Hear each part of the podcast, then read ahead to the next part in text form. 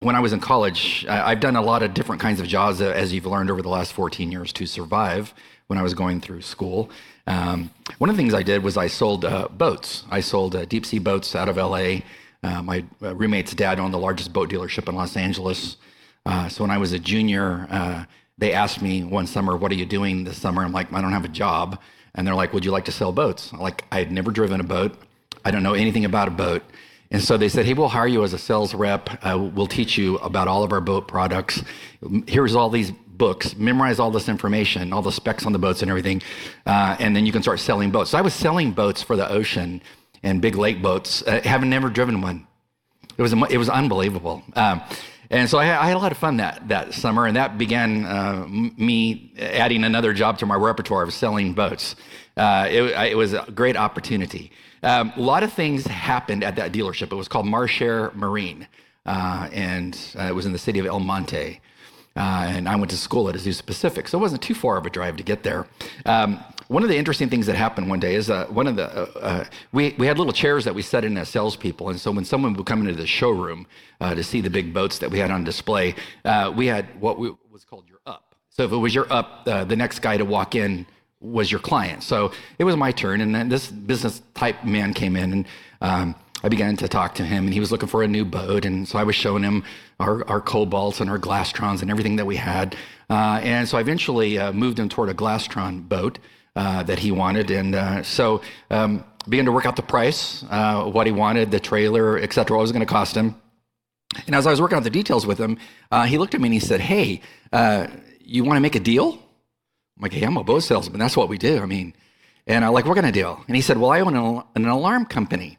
Uh, and he said, uh, I, I, will. I see that you don't have an alarm system at this facility as we've been walking around. So he said, How about if I, I, I install an alarm system in your facility, uh, and if you'll take that off the cost of the boat? What would you do? You know, I went to the boss, Mr. Fletcher, who was uh, uh, my roommate's dad, and said, Hey, Mr. Fletcher, uh, that guy out there wants to you know, give you an alarm system for the for your building. This is awesome protect all your product and everything. Um, and he wants to shave that price off the boat. I mean, what do you say? He goes, sounds good to me. So work out the deal. So so I did. Uh, so I cut the deal, signed the con. The guy signed the contract and everything, and uh, he came in the next day and installed the alarm system. Uh, and back then it was cutting edge because it was sound sensing. Now today that's just you know glass breakage and all that is just normal. Back then this is like 1976 barely had electricity in a building, you know. So, um, and so we're like, whoa, this is totally awesome. It's sound sensing. He's like, yeah, you know, anybody that you know breaks in, uh, this is going to pick them up. It's going to trigger the alarm, etc. So, because uh, we had a lot of problem with people climbing in the several acre uh, lot in the back and, and, vandalizing boats and things.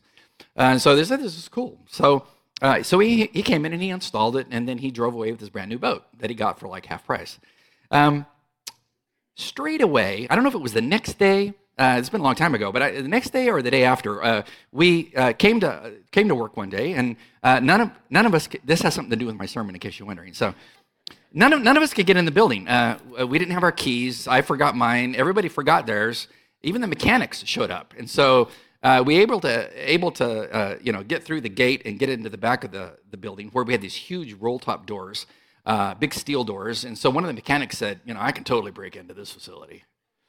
And we're like, hey, cool. And like, uh, yeah, I've done it a bunch of times. I can, I can totally get through one of those row top doors and, and no problem. And so he began to try to break into the building. Remember what kind of alarm system was it? Sound sensing. It was like an entire army was coming through that door. No alarm.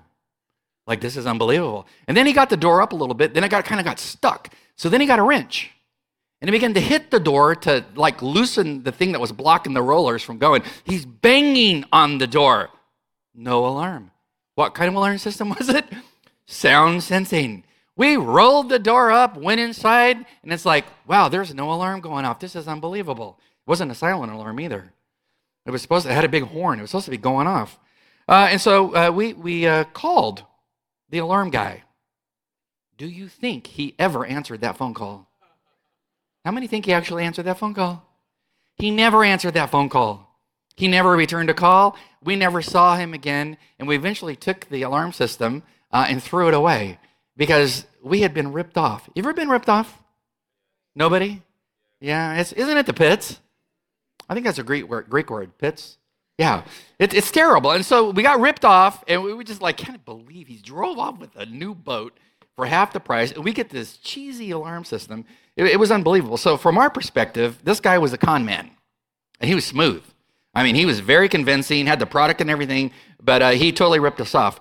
When you think about what he did, it's a lot by way of metaphor of what John's talking about can happen in church. Because the devil sends con people to churches. And their goal is to interrupt and disturb said churches. And they come in sounding fantastic. They sound like you, they talk like you, they look reputable, they're articulate, etc. And then after they stay a while, you start realizing, hey, this person's got some like theological leakage. In fact, you know, I thought they were kind of a little bit strange doctrinally at first, but you know, I kind of gave them the benefit of the doubt, and then now they totally veering way off course.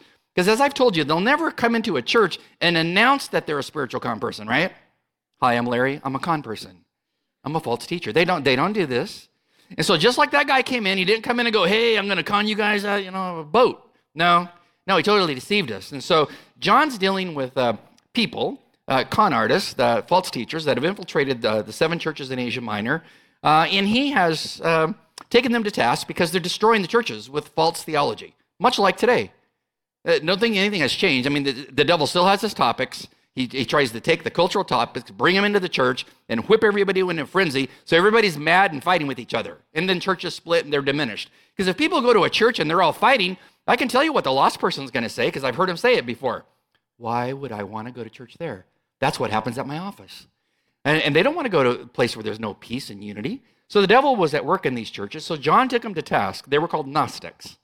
Uh, they didn't believe that, uh, you know, in the true deity of Jesus Christ. They didn't believe in uh, salvation as we know it.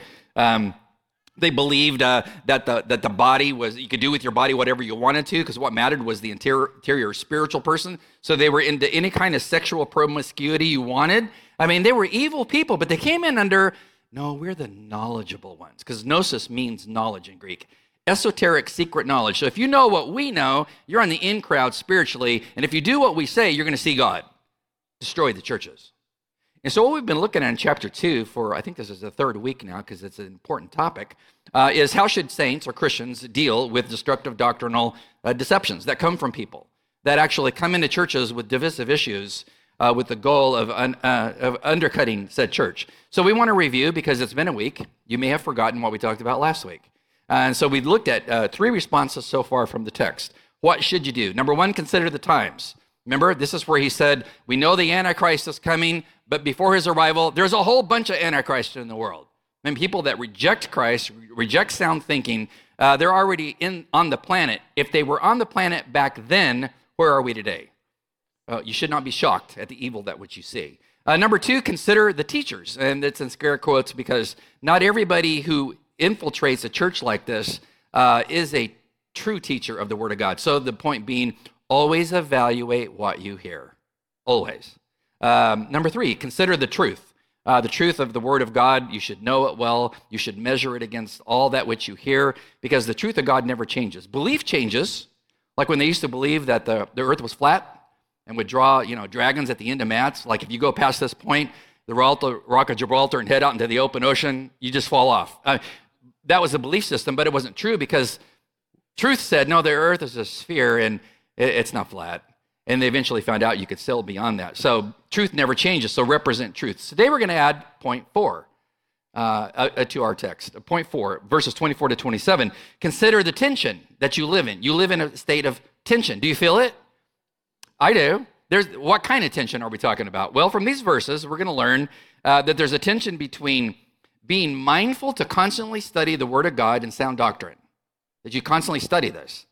And then also, as you're studying the Word of God, so you're into truth, so you can spot falsity when you see it, then the tension is to also realize the devil is always at work to shipwreck your faith. He always he, he wants to waylay you in some way, uh, shape, or form. So there's this constant tension, studying truth. That's the truth, and this is falsity, and these people are false teachers trying to subvert the truth. There's this tension. And there's that tension until you die. Now, with all that in mind, that was the introduction. Let's actually look at the text. Verse 24. What does he say? As for you, speaking to Christians, let that abide in you which you heard from the beginning. Notice there's a conditional clause. If what you heard from the beginning as a Christian uh, abides in you, you will also abide in the Son and in the Father. This is interesting. So he's vacillating back and forth in this uh, section uh, between talking uh, to uh, uh, believers and talking to uh, uh, false teachers. Uh, here he's going to switch back and he's going to talk to the Christians in, the, in these seven churches in Asia Minor. and it's very interesting what he says here. And, and you can't see it in the English text because it starts with the word as. But the Greek text starts with the word you. Uh, and if you study a foreign language, one of the things that probably should blow your mind as you study them, they constantly jumble the language around, right? They move things around in the sentence. And so what you find here in the Greek text is you is first. So if your parents are ever talking to you and wanting to get your attention, and they look at you and they go, You need to listen up. I mean, they're trying to get your attention. This is John. John, 90 something year old pastor, looks at the churches in this area and he says, You need to really listen to what I'm going to tell you. What does he tell them? Well, he says to the believers, You need to let that abide in you, what you heard from the beginning. Um, well, what is he talking about? Well, uh, he's telling them that, that that sound doctrine that you held to when you got saved and that you studied, don't abandon that. Hang on to that because they're trying to get you to abandon, abandon sound doctrine for their progressive doctrine. He says, don't, don't do that. And he tells you back in 1 John chapter 2, verse 14, how they went about um, abiding in that sound doctrine and being successful. So, how do you withstand those who teach false things uh, in the culture or inside the church? Notice what he says back in chapter 2. He says, I have written to you, fathers, uh, because you know him who has been from the beginning, speaking of Christ. Uh, I've written to you, young men, uh, because you are strong and the word of God abides in you, uh, and you have overcome the evil one. So when he looks at this church and tells them how well they are doing, he says to them, You have victory over those who tried to deceive you based upon the fact that you're in the Word of God. So I get paid to teach this book, which is really a cool job. I love my job. But since, since I'm doing that as a job, uh, I still need to read this book, right? And so I read it. So I get up in the morning, 5, 5.30, and I read. And I, I'm not reading like for my sermon, I'm reading for me because I have to hear from God. It's one thing to study the scriptures, go through your regimen to present a, a sermon. It's another thing to hear from God. Whole another thing. And so it's reading that word to understand that word. How many times? I mean, I'm reading through Hebrews right now. How many times have I read Hebrews? Many. I wrote a 600 page commentary uh, on Hebrews back in the 90s when I was in my 30s. Uh, I, I know Hebrews well, but I'm reading it in the morning. Why? I got to get that truth into me, right? And so it's, it's, uh, it's staying the course. And so he says, you handle false teaching by staying in the Word of God, which means if you don't stay in the Word of God, what can happen to you? You drift. You drift. Uh, when I was in California, I d- deep sea fished a lot with friends, uh, and we would go because of El Nino. All the water, the good water, went out deeper, so we had to fish deeper. So we'd go several hours off the coast. Um, uh, the, we fished a minimum of 500 feet deep. That was interesting. You could never tell when you had a fish. It was so deep. You could catch a Navy sub, but it was 500 feet deep. Um, and, but the, the captain would always say, as the fog began to clear, okay, gentlemen, the fish finder says there's a whole bunch of fish down here. Drop your lines. Everybody drop your lines. Um, but to stay on that point, wherever we were fishing, he had to constantly move the boat around because you're moving in the ocean. That's kind of the way it is with truth. You know, you got to work at staying with the truth because the devil's constantly sending non truths your way. And so stay in the Word of God. So these people had been taught the Word of God, so they knew the evidence of the deity of Christ. Uh, they knew that, that he was the God man who had to come pay the penalty for our sin. They knew Christ was the fulfillment of all Old Testament prophecies. They knew that sin is real and that man needs a Savior. Uh, they knew Christ bodily resurrected from the grave, apart from what the Gnostics said. They knew all of these truths, and he tells them, Let that abide in you, which you knew from the very beginning. And it's very interesting because holding sound doctrine is not a given. How do I know that? Because there's a conditional sentence in verse 24, is there not? There's an if and there's a then. So the if part of the clause uh, is called the protasis. The then part is called the apodosis. Sounds similar? If and then. So if you do this, then this, this happens. Well, we know that holding to sound doctrine uh, is not a given because of the conditional nature of the clause. You follow me? Are you still with me? It's conditional because you have a free will to say, I'm not abiding by that today. No, I'm, uh, uh, no I'm, I'm not doing that because you have a free will. So John says, if and then. Now, now, it's not so in English, but it is in, in Greek. So in Greek, there's four kinds of if clauses. English, we just have one. They have four. This is why you study Greek. So they have four different kinds of if clauses. This kind of if clause is called a third class condition. What's that mean? Well, if it's a third class condition, it means he's not real certain this is going to happen. That's why he's giving them a command uh, in this text to let this remain in you is a command in the Greek text. It's not a suggestion.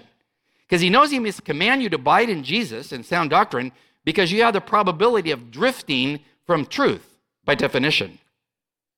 Now, this is interesting because it leads to a theological, well, kind of a conundrum.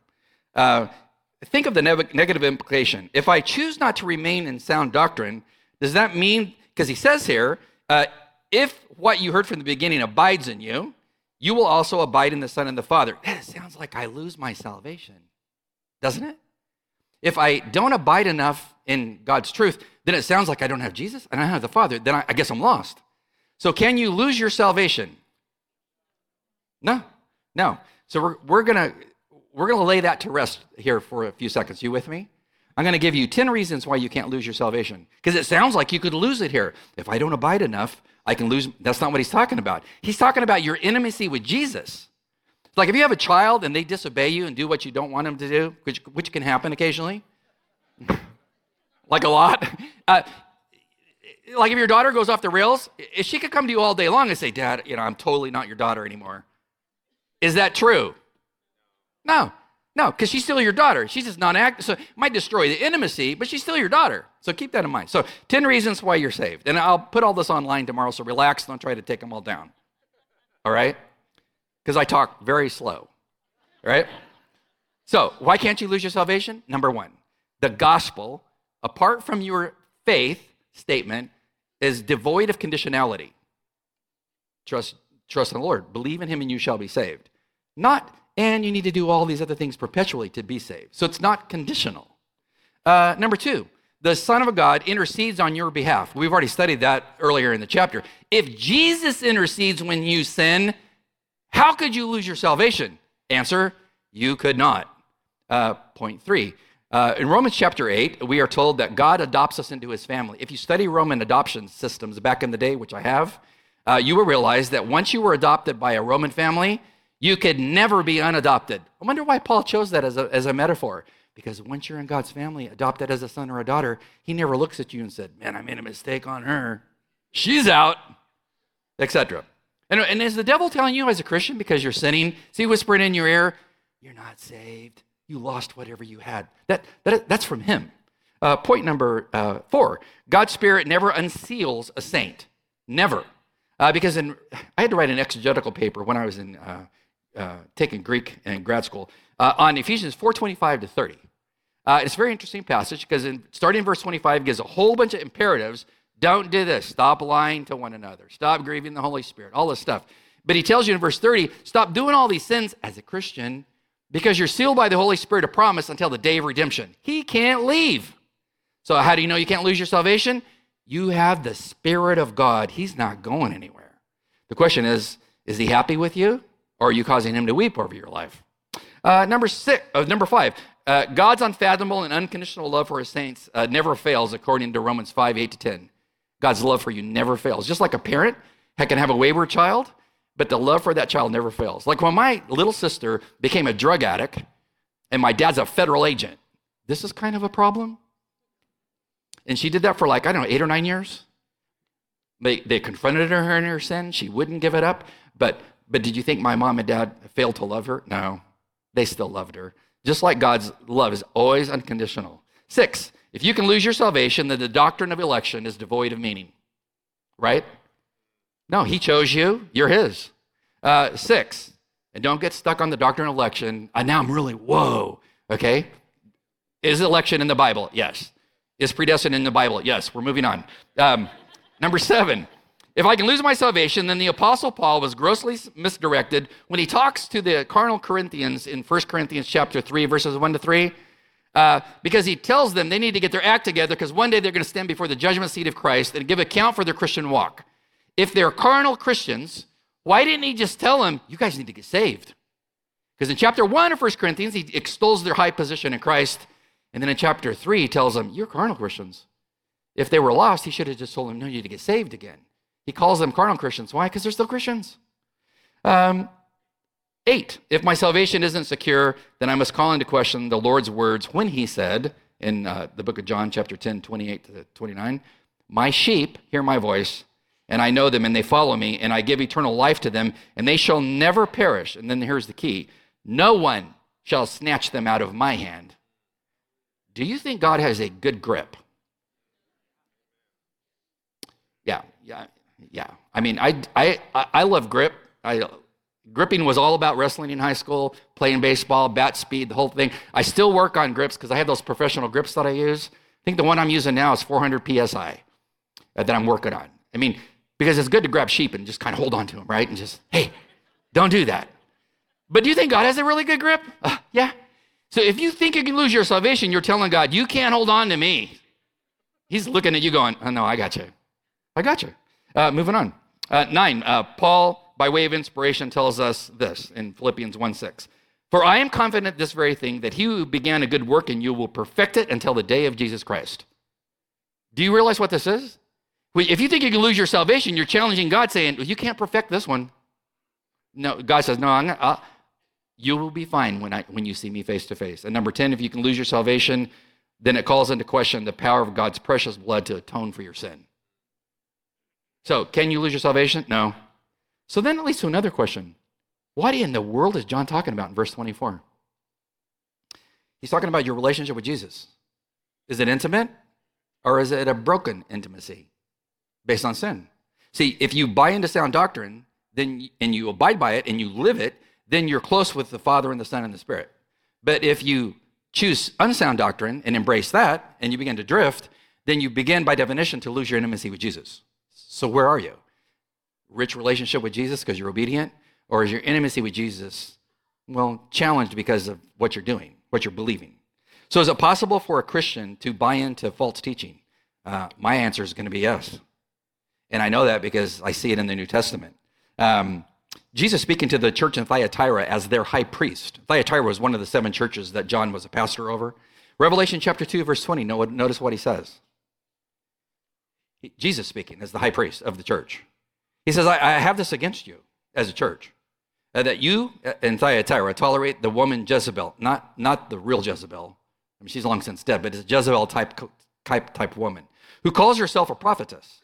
And she teaches, notice she's a teacher in the church, and she leads my bondservants, code word for Christians, leads them where? Astray. So that they commit acts of immorality, it's the word for sexual sins, and they eat things sacrificed to idols. So is it possible for a Christian to drift? Yes. How do I know that? Jesus says it. He says to this church, I have a, I have a problem with your church. You have allowed a lady into your church who's claiming to be a prophetess, and she's supposedly speaking for me, but she's not really speaking for me. Uh, and you've allowed her to teach, and she's leading a lot of people away with her false teaching. And she's causing you to compromise the faith and involve yourself into sexual sin. Here's how the Roman culture worked at that day and time. Uh, if you wanted to part, have a job, be part of a trade guild, uh, you, you, could, you had to play their game. You had to, if you went to a, like a staff party, you had to uh, uh, uh, uh worship the, the, pagan Roman gods and uh, pay sacrificial uh, donations and also partake of, of the food donated to said gods. And you also had to be able to enjoy temple Roman prostitutes. Sexual sin wedded to religion. Where'd that come from? Well, this Jezebel kind of woman. She was getting the people to do that. And can you imagine? She said, Well, I'm a prophet. This, I've run these kind of people before. They are very difficult to deal with because they will say to you, as they've said to me, The Lord has told me that you, as the pastor, should do X, Y, Z. And I'm like, well, It's kind of interesting. He never told me that. And he never told the elder board that. It's kind of interesting that what you're wanting me to do is contrary to the word of God. Yeah, I mean, I've run into these people. This was her, Jezebel type of person. She, you can just hear her saying, Well, the Lord has told me that it's okay for you to keep your job with the trade guild, just enjoy the temple prostitutes. That's okay. In justifies the means. Uh, and, and eat meat, sacrifice idols, and you stay employed to care for your family. God would certainly want that from you. Huh? Jesus says uh, she's leading you astray. So there goes the intimacy with Jesus. So I have to stop and ask you a question. Number one, what had they lost? These saints in Thyatira, they had lost intimacy with Jesus. They hadn't lost their salvation. How do I know that? Jesus calls them my bondservants. But they lost the intimacy. So think about yourself. Uh, who's the Jezebel in your life? Who's telling you? Oh, the Lord has told me. and she's telling you things that don't square with the Word of God. And she's getting you to think things that are contrary to the Word of God. And she's getting you to get into actions that are contrary to the Word of God and sound morality. Who's your Jezebel? Our culture is full of them. Full of them. And Jesus says, uh, you need to move away from those people and be committed to sound doctrine. Uh, what do they typically attack? They attack the doctrine of salvation. Uh, John, 1 John chapter 2, verse 25. Uh, notice what John says. What these kind of people attack. He says, This is the promise which he himself, who's that? Jesus, made to who? To us. What, what did Jesus promise you? Eternal life. Eternal life. That's what he promised you. You were once dead in sin. If you come to know him as Savior, he gives you eternal life. But you really have eternal life in two locations, do you not? I mean, there are possibilities. I'm born in sin, and if I do not embrace Christ as Savior, I have eternal life, but it happens to be in Gehenna or hell. But when I embrace Christ, I have life in his presence. So the eternal life he's talking about here is life that's eternal in the very presence of God. Who promised this to you? Jesus. If he does not fulfill this for you, he's a liar, therefore he ipso facto is not God. What did he promise you? It's all over the place. If you read him, uh, John chapter 3, verse 14, famous text. As Moses lifted up the serpent in the wilderness, even so must, remember that story? If, you know, the people looked to the bronze serpent uh, and were bit by a snake, they would be healed and not die. But you had to, in faith, look at the. Could you imagine you've been bitten by a snake? You like snakes? Yeah, imagine getting bit by one, and then you're being told, oh, hey, man, just look to the bronze serpent on the pole and you'll be totally healed. Are you kidding me? We go to BCC, we are totally analytical. We follow the evidence that, huh? The look of faith to a bronze serpent on a pole, what's that going to do? What happened? Anybody that looked was healed. What, is, what does Jesus say? Oh, well, even as the serpent was in the wilderness was lifted up, so must the Son of Man be lifted up, i.e., the cross. Why? Here comes the clause, the so that clause, so that whoever believes in him might have eternal life? No, will have eternal life. What's not on there? Well, he didn't say you believe in him and continue to perform effectively and you'll have eternal life. What did he say? No, believe. Uh, we know John uh, 3.16. Probably don't even have to look at the text, right? You know it? Okay. You going to say it with me? Okay. For God, okay. Wait, wait a minute. Don't start yet. Okay. okay. See, see where it says the world? You see that? Uh, you're going to put your name in there. All right? As a believer. We're all going to do it at the same time. So it's going to sound like chaos, but God will hear it. Ready? Ready? For God so loved Marty he gave his only begotten Son, that whoever believes in him shall not perish but have eternal life. Eternal life. Eternal life. Do you have eternal life? I do. It's, it's the wonder of the cross of Christ. He, he takes a dead sinner and gives them life. And that's why when I, uh, you know, do a funeral of a, of a Christian, it's sad to lose them, but where are they? They inherited life and all that that means because Jesus promised that. Uh, moving on. Uh, John chapter 6, verse 27. Do not work, Jesus said, for the food which perishes, but for the food which endures unto eternal life, which the Son of Man will give to you, for on him the Father God has set his seal. So if you want eternal life, who do you get it from? Jesus. How do you get it? By believing in him to be your Savior. Have you done that? I did it back in 1967 when I was nine. Best decision I ever made. Uh, moving on, there's more evidence. Uh, John chapter uh, 6, uh, verse 40.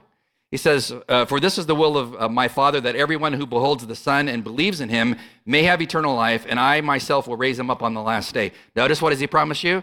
Eternal life. You getting the picture? Uh, I'm not finished. There's more. Because we do have thick skulls, uh, don't we? Yeah, it takes us a while sometimes to like wrap your mind around it. So this is so important. Uh, wh- here's another text. Truly, truly, Jesus says, I say to you, he who believes, notice the cause and effect. Believe in Christ as your Savior, What's the effect? You have eternal life. And Jesus says, oh, and by the way, I am the bread of life. I mean, I can eat bread all day long. Eh, for lunch today, I'm, i think my wife's making tuna because I could smell it when we were getting ready. It has a distinct odor, you know what I'm saying? But I love tuna. It's not going to keep me alive the rest of the week. You can imagine? You know, I eat one tuna sandwich today. I got to eat something again tomorrow. Jesus said, No, if you partake of me by faith, you have eternal life. Have you? Have you partaken of Christ by faith? Because at that moment, you pass from death to life. Now, what does the, what does the, the, the false teacher do? He attacks the very essence of, of what you think, your belief system that my salvation is based on faith. Because what do they want to do? They want you to believe in faith plus works so they can cause you to fear, so they can motivate you.